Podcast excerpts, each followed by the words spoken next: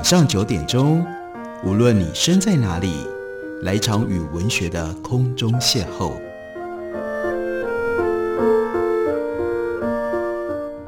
杨照谈书，邀您一同遨游文学世界，认识古今中外的经典之作。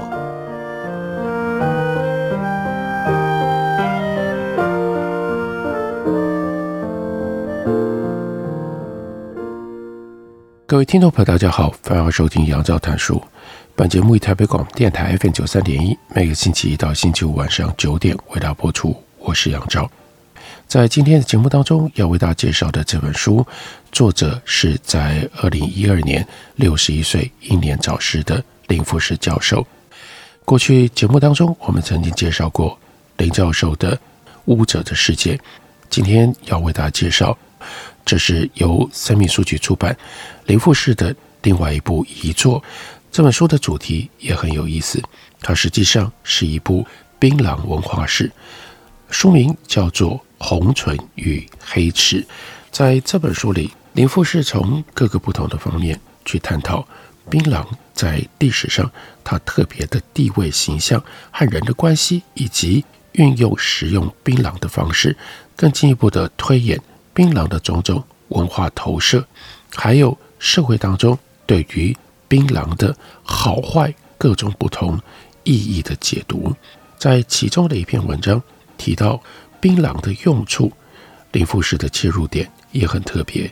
他说，二零一三年三月下旬，禽流感病毒侵袭人类的案例，首先见于中国的上海，随后在长江中下游的省份，江苏、浙江。江西、湖南等陆续发现了一些病例，并且有逐渐扩散的迹象。连黄河流域的省份安徽、河南、河北、山东也无法幸免。病毒甚至还被大陆的台商带回台湾。截至二零一三年四月底，虽然所有的确诊病例才一百二十八个，死亡二十六人，世界卫生组织认为不太可能造成大流行。但是，因为传染途径是经由人类经常接触的鸽子和家禽，而被感染的禽鸟却没有症状，也不会死亡，因此格外的难以防范。更令人担忧的是，有些专家认为，一旦病毒基因突变，可能会演变成人传人的流行性感冒。因此，海峡两岸的政府。还是提高警觉，并且启动了相关的防疫机制，连周边的地区跟国家也不敢轻忽这样的可以传人的禽流感病毒潜在的危险。而二零一三年，民间的反应更为激烈，网际网络上充斥着各种流言，有人说 H 七 N 九已经演变成为人传人的病毒，有人说。这是西方强权的生化攻击。有人说，政府隐匿疫情的严重性，口罩、温度计、洗手乳、消毒液、克流感等医护防疫器材和药物开始热销，禽鸟或被扑杀，或乏人问津，活禽交易还有观光旅游市场开始遭受打击。这是非常典型的瘟疫所造成社会恐慌现象。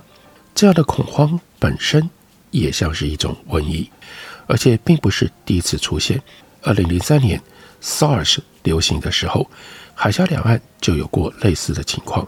而在中国历史上，类似的恐慌更是不乏潜力，只是面对恐慌的时候，反应跟应对的措施不完全一样。以东汉末年到魏晋南北朝时期来说，在四百年左右的时间当中，正史所记载的大疫流行至少有二十七次。平均一二十年就爆发一次，在瘟疫的阴影之下，人总不免会有所不安、惶惑、恐慌，必须寻求解答慰助。而当时的宗教，无论是传统的巫线信仰，还是新兴的道教，乃至于外来的佛教，都成为恐慌者的心灵解药。巫线的厉鬼说和道佛二教的末世末劫论，都被用来理解。瘟疫的流行都曾引起广大的共鸣，而符咒、符壤、斋戒、悔过、诵经、祈祷等宗教法术和仪式也大为风行。即使是最高的统治者也奉行不二。比如说，隋文帝开皇十二年，这是西元五九二年，当时首都长安流行疫疾，隋文帝就招来剃发为生的儒士徐孝克，教他讲《金刚般若经》，企图消弭瘟疫。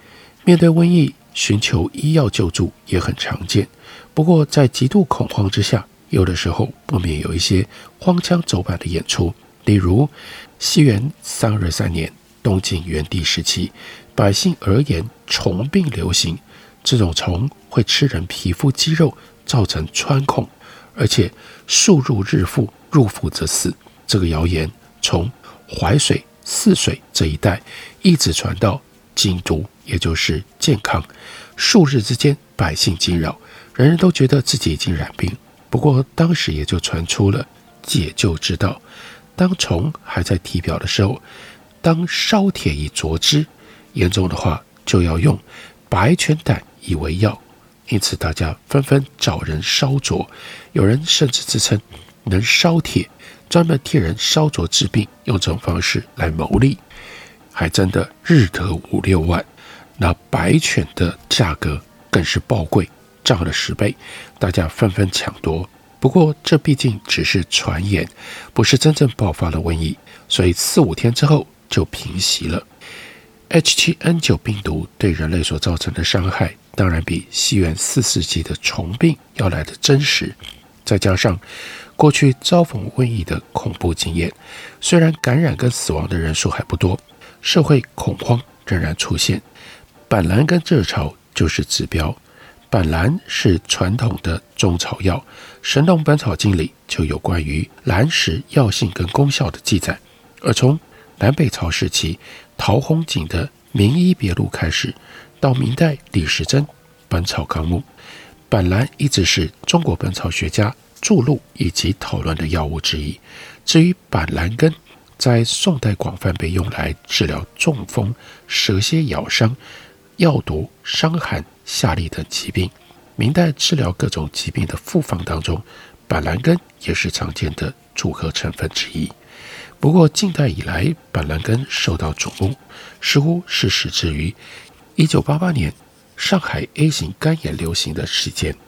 但广为人知的是2003年 SARS 所引起的恐慌，当时主要还是以民间偏方的方式流传。不过到了2013年，则有了官方的倡导或者是鼓动。二零一三年四月三日，江苏省卫生厅就制定印发了《江苏人感染 H7N9 禽流感中医药防治技术方案》，文中建议高危险人群要服用中药，其中就包括了板蓝根冲剂。这个方案一出，板蓝根立刻热销，甚至是被认为万能药。根据中港台日美。等地的媒体报道，中国有将近五成的受访民众表示会去买板蓝根。上海市中心的一家药店就设立了板蓝根专柜。南京的大学生开始流行以板蓝根取代咖啡，有人则创出加牛奶、咖啡的混搭合法。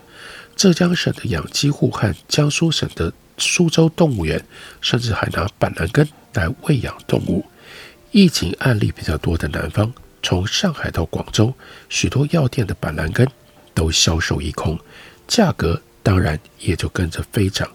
到了四月中旬，连北京的板蓝根药材都已经缺货了，就只剩下颗粒制药。事实上，板蓝根颗粒已经进入中国国家基本药物的目录，贩售的价格要执行政府的指导价。不过，在抢购的热潮之下，官方的定价很轻易的就被打破了。例如，湖北省物价局在四月份针对武汉市药店进行突击检查的时候，就发现当地有一些药店的板蓝根颗粒实际售价是官价的十倍。当然，根据媒体的报道，还有网际网络上流传的讯息来看，仍然很多人拒绝盲从这样的板蓝根热潮。对于板蓝根的效用还有抢购的行为加以嘲讽，或者是予以驳斥，若干药物专家也纷纷提出警告，劝告民众不要随便乱服药，更不能过度用药，以免防疫不成，反而产生了不良的副作用。从这里再联系到了槟榔，林富士告诉我们，槟榔此物，唐末五代初年，侯宁吉他的药谱就曾经给予叫做喜胀丹的别名。从此之后，从五代北宋初年陶谷的《清异录》，南宋刊刻由施元之顾系诗述补注的苏东坡诗集《著东坡先生诗》，元末明初陶宗仪的《错根录》，还有明代李时珍《本草纲目》，一直到清代很多的笔记诗文，喜葬丹这个别名一直都是槟榔所专用的。由此看来，槟榔。一定跟防治瘴癘瘟疫是有关系的，而大量宋元明清时期的诗文，凡提到中国南方的瘴癘之气的时候，无论是亲身经历，或者是送行赠别，还是追忆遥想，也都常常会提到了槟榔。槟榔和南方、和瘴癘之气、和防治藏历有这么密切的相关，这是槟榔的一页。文化史，我们休息一会儿，等会儿来继续聊。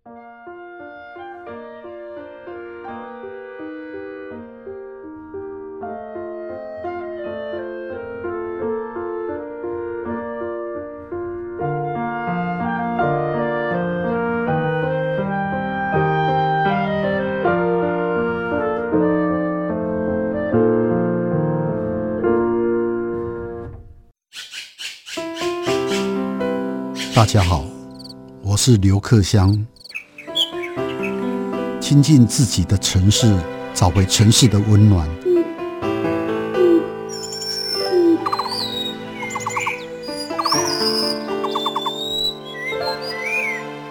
听见台北的声音，就在台北广播电台，FM 九三点一，AM 一一三四。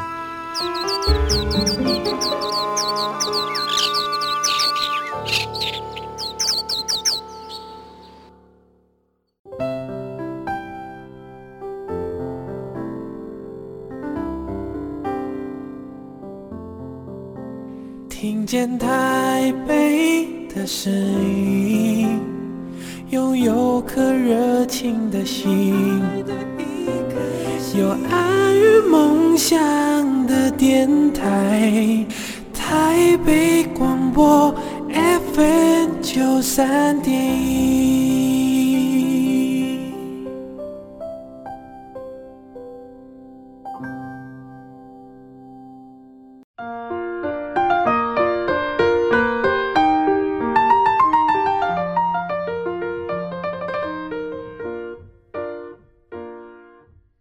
感谢您继续收听《杨照谈书》。本节目以台北广播电台 FM 九三点一，每个星期一到星期五晚上九点，为大家播出到九点半。今天为大家介绍的，这是林富士的《红唇与黑齿：纵观槟榔文化史》。林富士从瘟疫、社会恐慌和药物流行的角度切入，去介绍槟榔的历史形象。他就告诉我们，在中国。不少的外地人到了南方，尤其是岭南、闽粤这一带，都会入境随俗，开始吃槟榔，动机是为了要防瘴疠，要避免瘟疫。比如说，最有名的是苏轼苏东坡所写的《食槟榔》这首诗：“北客初未谙，劝食蜀难煮。终须未泄气，始觉或半途。西京得为甘，浊处随意苦。”面目太寒冷，滋味绝妩媚。猪朋熏可测，推骨永遗骨。胀风作煎丸，倒立食犹补。药除故可軼，果露俱永续。这是东坡先生吃槟榔的初体验，滋味有苦有甘，评价有褒有贬。但他还是相信槟榔是具有药效，而人在胀风之地也不得不吃。其次，元末明初的。刘基、刘伯温也有类似的经验，他也写过一首初食槟榔的诗。刘伯温到了南方，在义利的劝说之下，为了要防治瘴疠而嚼食槟榔，这是他的经验谈。此外，清代诗人从中国大陆到瘴疠之乡的台湾，经验就更丰富了。像是在续修台湾县志当中就收录了一首槟榔诗：台湾槟榔何最美，消拢鸡性称无比。乍念面红发宣汗，俊而丰前如十尺。人传此果有奇功，内能疏通外阳池，尤胜菠萝与椰子，多时令人厌比例。我今一刻九成家，不似初来未然止。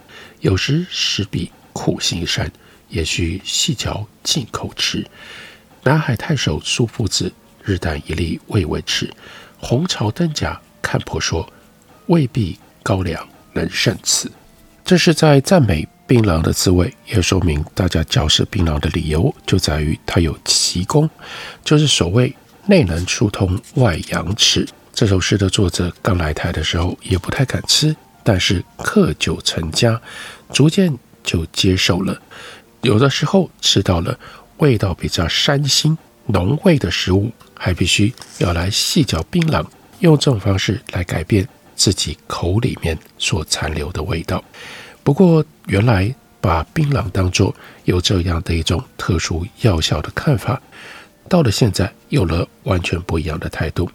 李富士在另外一篇文章当中就说，近年来食品安全一直是台湾民众最为关心的生活和社会议题之一。若干不良或者是有害食品所引发的恐惧，例如米糠油、代奥性鸡蛋、毒奶粉等等，经常就成为媒体官方和民众热烈讨论的事件。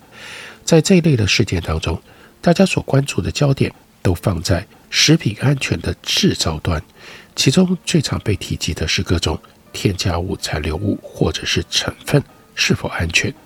然而，影响食品安全的因素，除了来自于制造或生产端，在食品保存、运送的过程当中，也充满了腐败、变质或遭受污染等各种风险。而有些时候，使用者料理或者是使用方式不当，也会造成危害。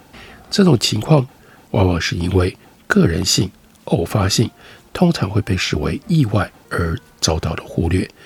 近二三十年来，槟榔在台湾已经被彻底的污名化。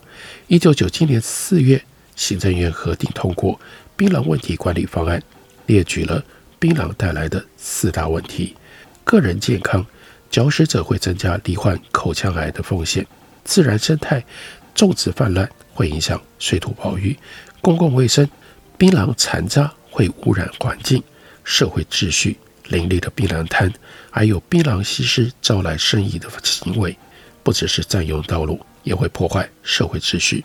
所以行政院认为，不应鼓励嚼食槟榔，并且责成各个政府部门、农委会、国防部、财政部、内政部、卫生署、环保署、教育部、国科会，利用各种办法来解决槟榔问题。所以，槟榔有害就变成了台湾社会的主流价值。有一位学者甚至认为，槟榔会招致亡国灭种的严重后果。他认为，槟榔的泛滥、槟榔文化在台湾的盛行跟固着，代表的是台湾人民反智和堕落的心态，并且大声呼吁要早日把这些槟榔危害清除干净。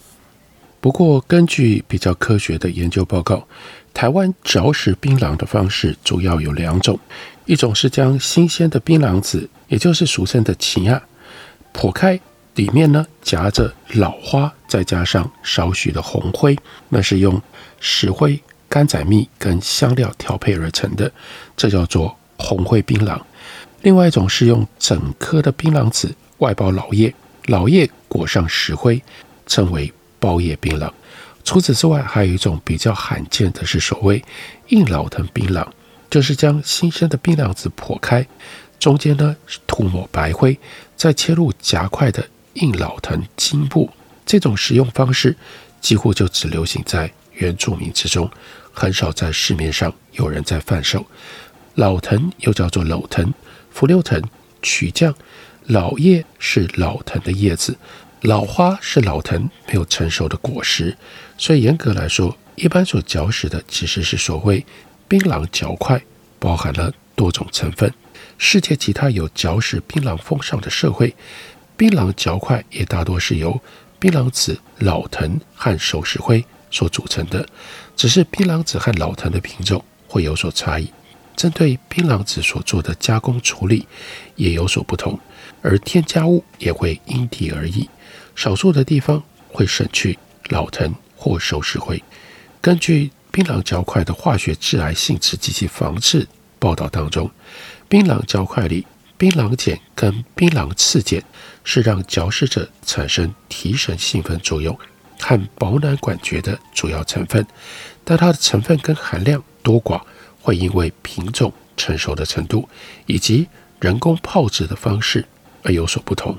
红灰的主要成分是熟石灰，也就是氢氧化钙，含有儿茶素和单宁。老叶主要的化学成分是丁香粉、类胡萝卜素和抗坏血酸。老花如果单独嚼食，会有辛辣的味道，但是如果和槟榔合嚼，就会转变成为芳香气味。槟榔嚼块当中可能致癌的因子包括了槟榔子生物碱的消化衍生物、红灰部分对口腔黏膜组织的刺激作用等等。这些成分可能使口腔细胞产生基因毒性和非基因毒性，进而起始和促进肿瘤的产生，最终导致口腔癌。事实上，槟榔嚼块当中的一些成分对于健康似乎并不是全然负面的。例如，老花的成分虽然会抑制口腔细胞的生长，并且具有基因毒性，但这些成分也可以抑制。槟榔生物碱的消化，而消化物被认为是致癌的主要成分。其次，丁香酚是老花跟老叶的主要成分之一，也是嚼食槟榔的时候产生香味的主要来源。这种东西不止不会导致肿瘤，反而有抗发炎、抑制消化以及致癌物质基因毒性的作用。在另外的科学研究当中，从分子生物学入手。分析口腔癌患者他的癌基因和抑癌基因的变异，他们就发现有嚼食槟榔习惯的国家和没有这个习惯的地区，患者的基因变异的确有明显的差别。他们认为，在化学致癌物的致癌模式当中，他们认为台湾是槟榔嚼食区，印度除了槟榔之外，还常嚼食烟草，两者结合。会产生消化化合物，不过实验室医学和分子生物学的研究无法在嚼食槟榔和罹患口腔癌当中建立起坚实的因果关系。对于一般民众来说，比较具有说服力跟威吓作用的是来自于流行病学的研究。所以，我们对于嚼食槟榔这件事情，到底有多少科学上的掌握？关于它和口腔癌之间的关系，说老实话，它的作用事实上远远不如大家对于社会风气上或者是社会观点上的作用。人类嚼食槟榔的历史非常的久远，槟榔为什么会在人类历史上占有这种特殊的地位？林富士就从槟榔文化史切出了许多不同的角度。这些不同角度所写成的文章，在他去世了之后，由三民书局总编而为。刚刚出版的这本书，这本书的书名是《红唇与黑齿：纵观槟榔文化史》。感谢你的收听，明天同一时间我们再会。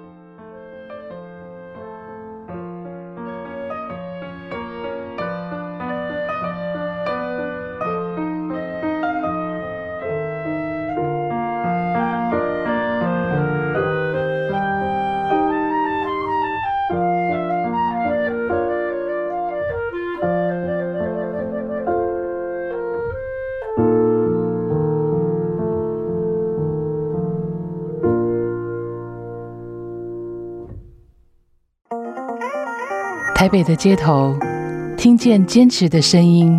我今年九十六，每一天都出来摆摊。岁月的双手搓揉面团，时间发酵，蓬松了生活的难，柔软了淡然。馒头一包五十块，开心呐、啊！哎，摆摊出来最开心了。王爷爷说：“一餐卖多卖少，大家在一起嘻嘻哈哈的，什么事都过去了。”哎，他说：“伯伯，我们有带钱呢，我们不要拿，我给你拿去，你以后再有钱再给我。”王爷爷为这座城市平添街角的温度，季节住了，买好多爽好多啊，开心呐、啊，开心又快乐。老派的平凡，坚持的温度，听见台北的声音，相伴年岁的旅途。台北广播电台 FM 九三点一。